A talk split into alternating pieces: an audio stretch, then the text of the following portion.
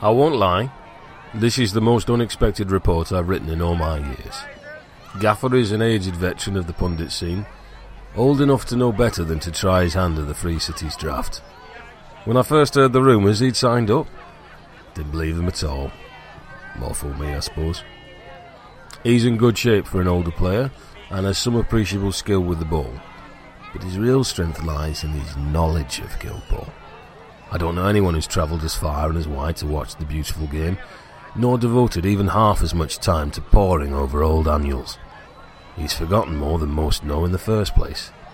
I reckon he could give even old Grayscales a run for his money. Off the pitch, he's become a sort of father figure to these kids. I don't know if that translates too well to the big league's minds, but I'll say this.